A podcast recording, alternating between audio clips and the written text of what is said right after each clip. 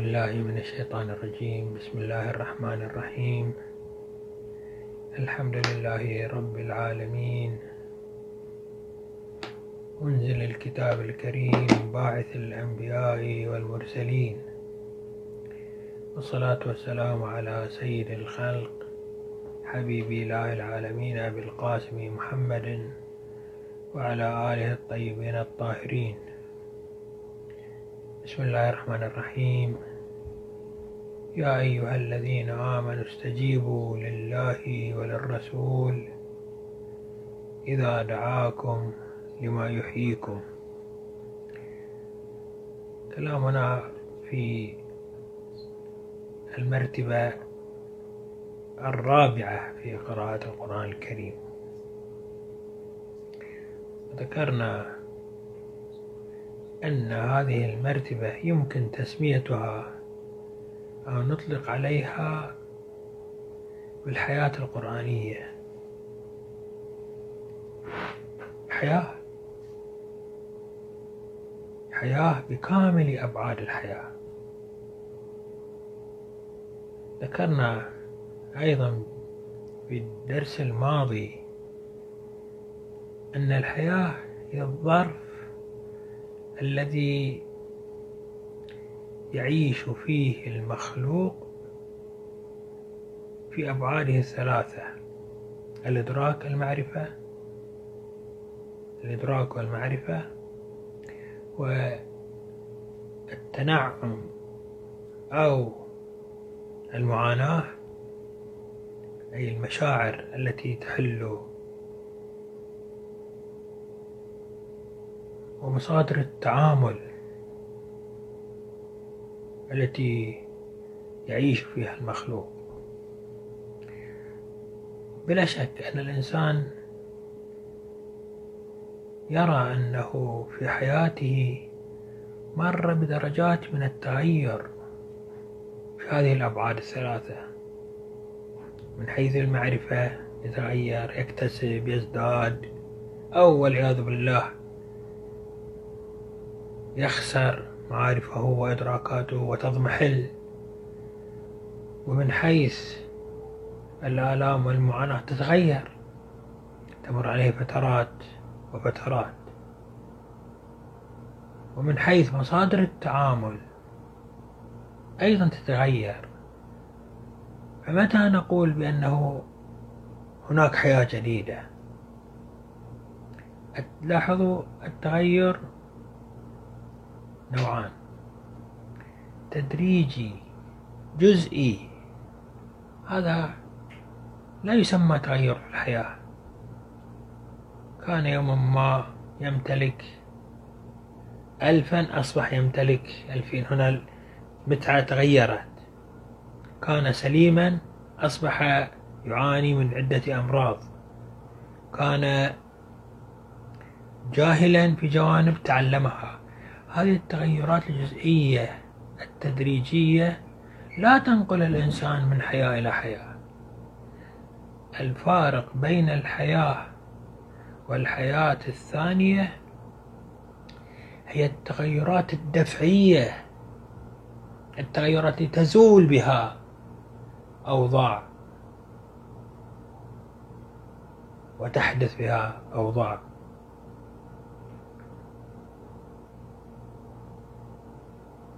جلائل المعرفة تفتح ونواحي الجهل تسقط. مدارج الآلام والمعاناة تنتهي وتزول ويدخل في عالم من المتعة ومن أو والعياذ بالله العكس. ولكن التغير الجذري التغير الكلي الذي تمحي به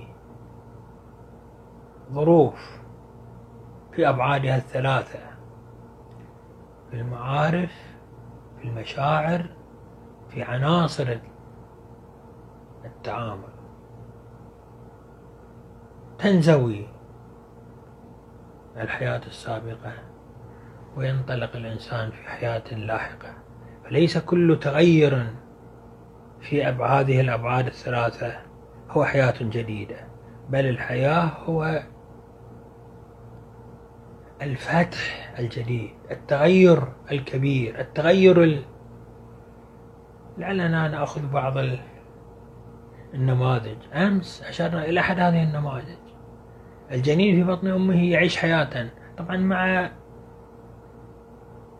اختصار شديد ولا حتى الجنين يمر بمراحل حياة.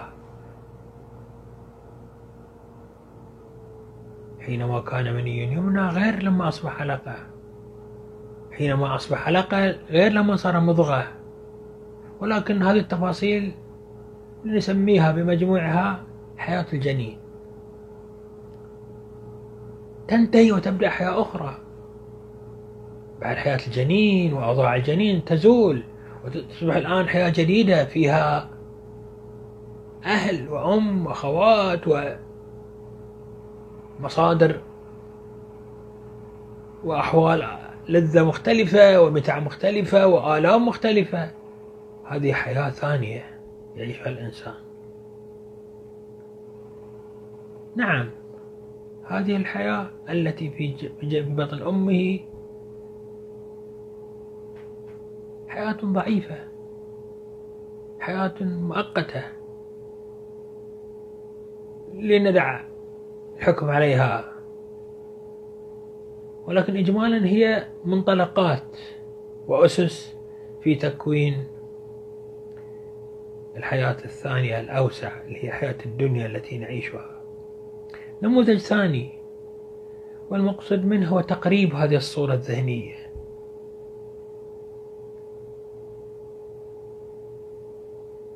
المنامات والأحلام. الإنسان قد يكون في حياته اليومية العادية قبل النوم يعيش ظروف معينة مثلا. من فقر حاجة آلام ضعف أو بالعكس غنى و... فيرى في المنام أنه في وضع مختلف. جنات وأنهار وبساتين وقصور وأموال و... هذه اللحظات التي يعيشها في منامه. بل كما يظهر علميا هي ثواني بعد أقل من. حياة أخرى غير الحياة التي كان يعيشها.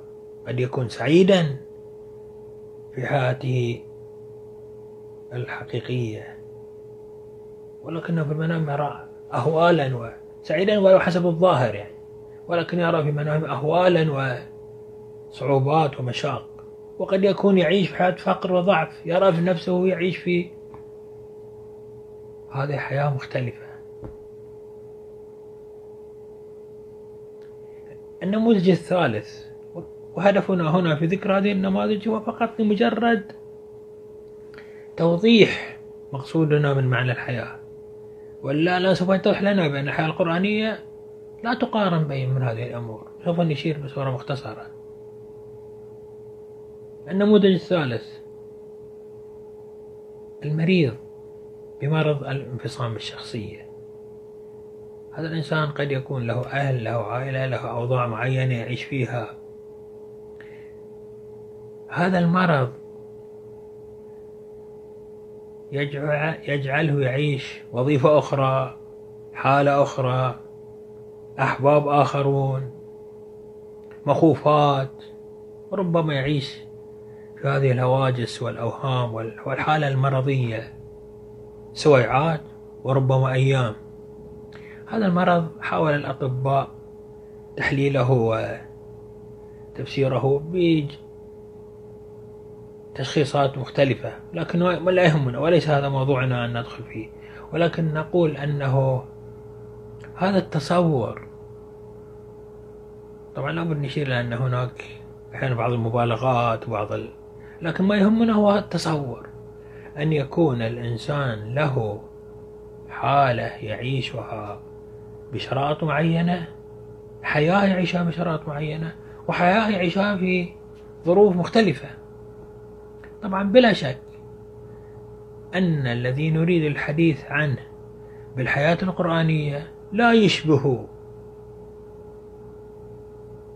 العلاقة بين الجنين في بطن أمه والإنسان المولود في عالم الدنيا. كما لا يشبه العلاقة بين المنام وال واليقظة. كما لا يشبه حالة المريض بالصاحي السليم. ولكن كلما نريد أن نفتح أذهاننا إلى أن الحياة ما هي؟ يقول الله عز وجل في محكم كتابه الكريم فمن عمل صالحا من ذكر أو أنثى وهو مؤمن فلنحيينه حياة طيبة ولنجزينهم أجرهم بأحسن ما كانوا يعملون. يقول السيد الطباطبائي في تفسيره الآية القرآنية قالت فلنحيينه حياة طيبة.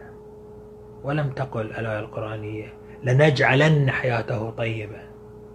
يعني مو هو مثلا في حالة فقر نعطيه مالا أو في حالة مرض نعطيه فنحول حياته مما تسمى سيئة إلى طيبة.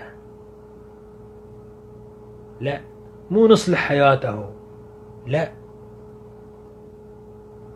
الآية القرآنية تقول فلنحيينه حياة طيبة. الإنسان الذي يرتبط قلبه بالله عز وجل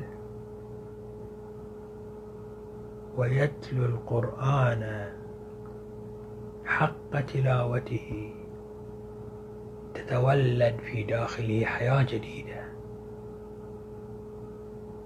حياة أخرى. حياة غير التي يتسلط فيها زيد والتي يؤثر فيها عمرو والتي يعطي فيها فلان والتي يأخذ منها فلان.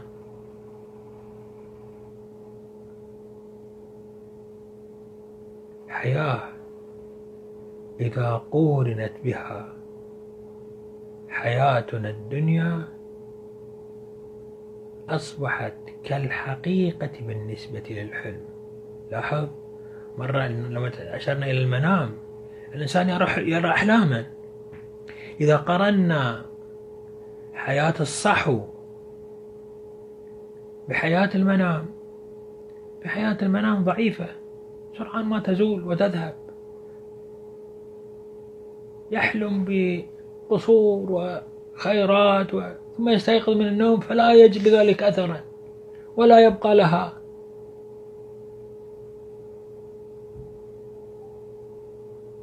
فهي أحلام. فالمقارنة بين حياة الصحو وحياة الحلم هي لمصلحة حياة الصحو. حياة الحلم ضعيفة. واهية سريعة التبدد الذي يحيا حياة طيبة حياة قرآنية. حياته هذه الدنيا المعروفة حلم والحياة القرآنية هي الحقيقة. إذا قارنا بينهما فإن ما يدركه من القرآن الكريم وما يعيشه من أجواء القرآن الكريم وما يستشعره في القرآن الكريم.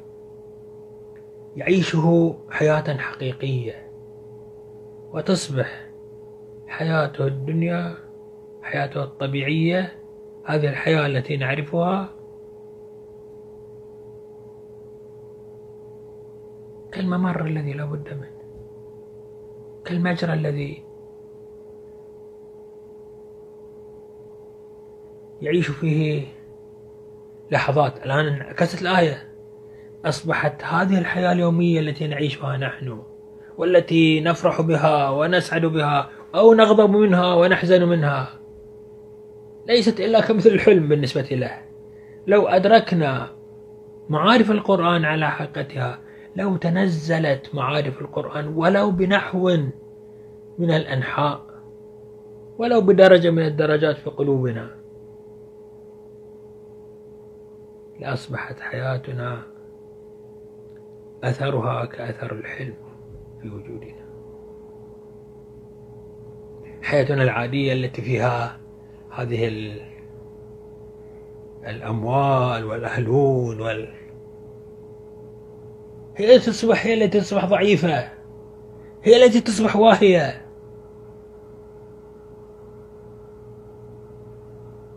وحياة القرآن هي الحقائق.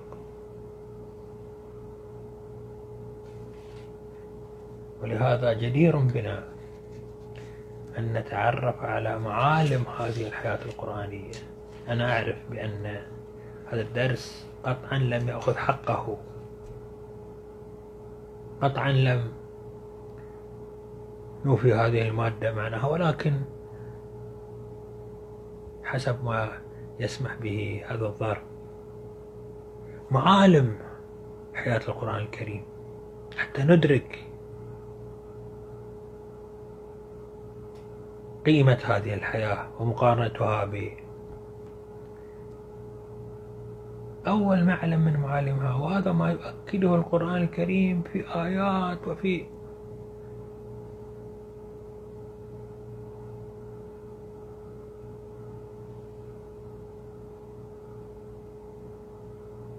ولقد خلقنا الإنسان ونعلم ما توسوس به نفسه ونحن أقرب إليه من حبل الوريد.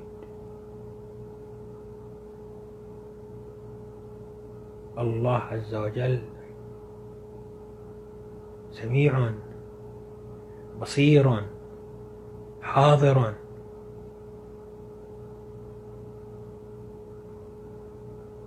قوي قدير بيده مجال الأمور. نحن نقرأ في الدعاء دعاء الفرج المعروف. لا إله إلا الله. الحليم الكريم. لا إله إلا الله العلي العظيم. تفكرنا مرة في ليش الدعاء له كل هذه القيمة؟ ويستحب أن ندعو إلى آخر الدعاء.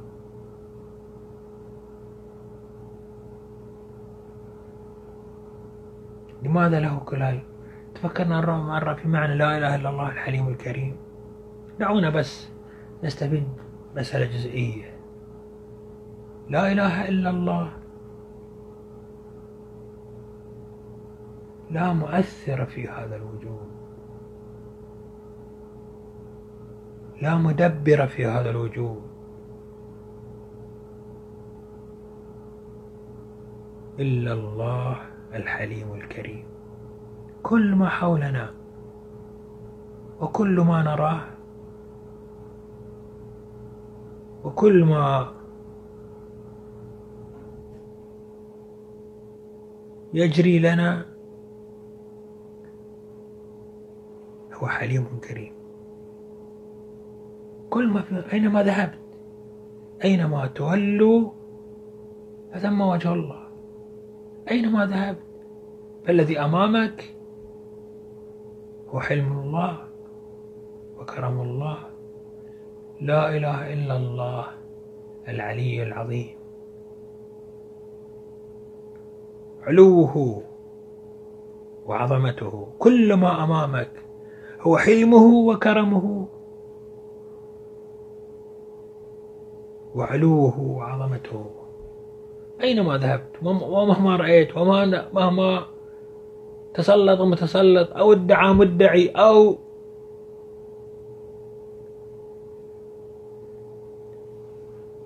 أنه علي أنه له قدرة أنه له كذب لا إله إلا الله. لا يوجد فاعل ولا قوي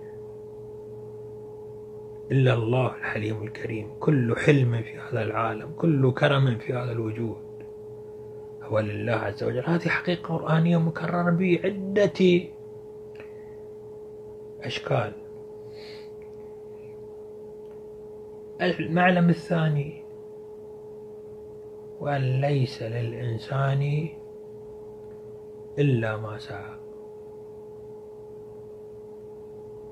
كل ما حولك من مؤثرات ليست مؤثرات. كل ما حولك من وسائل عطاء ليست عطاء. الجزاء الوحيد والعطاء الوحيد أو لا سمح الله. العقاب الوحيد الذي تحصل عليه هو من هذه الآية القرآنية؟ وأن ليس للإنسان إلا ما سعى ثم يجزاه الجزاء الأوفى ثم يعني بعد ذلك يترتب عليه. أنت تعمل حسنا يترتب عليه عظمة كرامة ثواب أجر رحمة. تعمل سيئا يترتب عليه حينما نقول بأن الله عز وجل سريع الحساب. يعني يخطر في بالنا أنه استغفر الله استغفر الله. آلات مثلا تحسب بسرعة كم لك من الأجر كم لك من ال... لا. سريع الحساب يعني فعلك مرتبط بنتيجته بل فعلك هو عين نتيجته الذين يأكلون أموال اليتامى ظلما إنما يأكلون في بطونهم نارا. نفس أكل مال اليتيم. نفسه. هو إدخال النار إلى باطنك. أنت ما تشوفها الآن ما تحس صحيح. ولكن كل أعمالنا أثرها عين عملنا. بعد ما يبي حساب ما يبي والله ولا تحاسبه. لكن نحن لا نرى.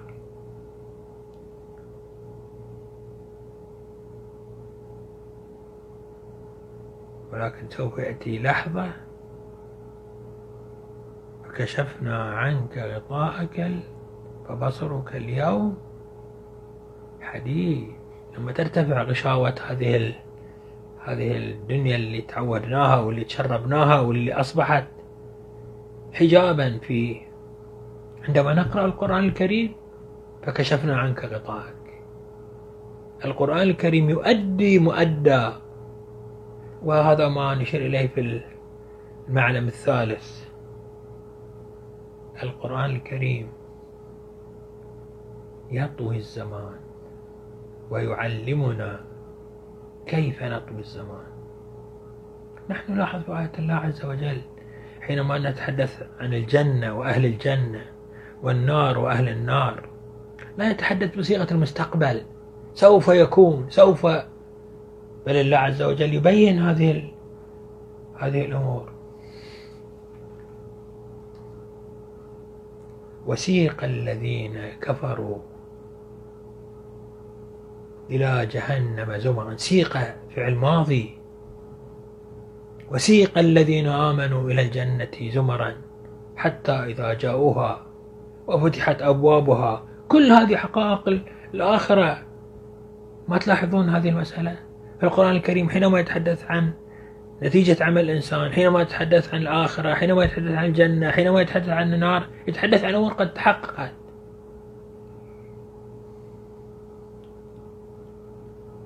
وحينما يتحدث عن ذلك المؤمن الذي نصح قومه وجاء من أقصى المدينة رجل يسعى قال يا يا قوم اتبعوا المرسلين. اتبعوا من لا يسألكم أجرا وهم مهتدون.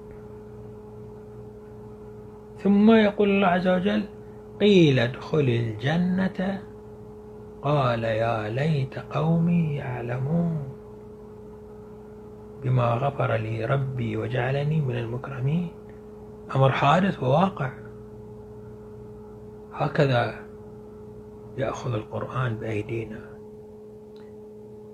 ويقول الله عز وجل وإن يوما عند ربك كألف سنة مما تعدون. ألف سنة إيش طولها إيش طولها مع عند الله عز وجل في القرآن الكريم لا فرق. ألف سنة يوم. حقائق القرآن تتجاوز الحدث الزماني والقياس الزماني. القرآن الكريم أيها الأخوة أيها الأحباب يعلمنا كيف نغير حقائقنا وكيف نغير المقاييس التي نقيس بها الخير من الشر والحق من الباطل. حقائق الوجود في القرآن الكريم هي حقائق صافية نقية لا تنتظر. ظرفا ولا ما الفرق بين أن تكون بقي لك من العمر عشرين سنة أو ثلاثين سنة؟ كلها زائلة وفانية ومنتهية.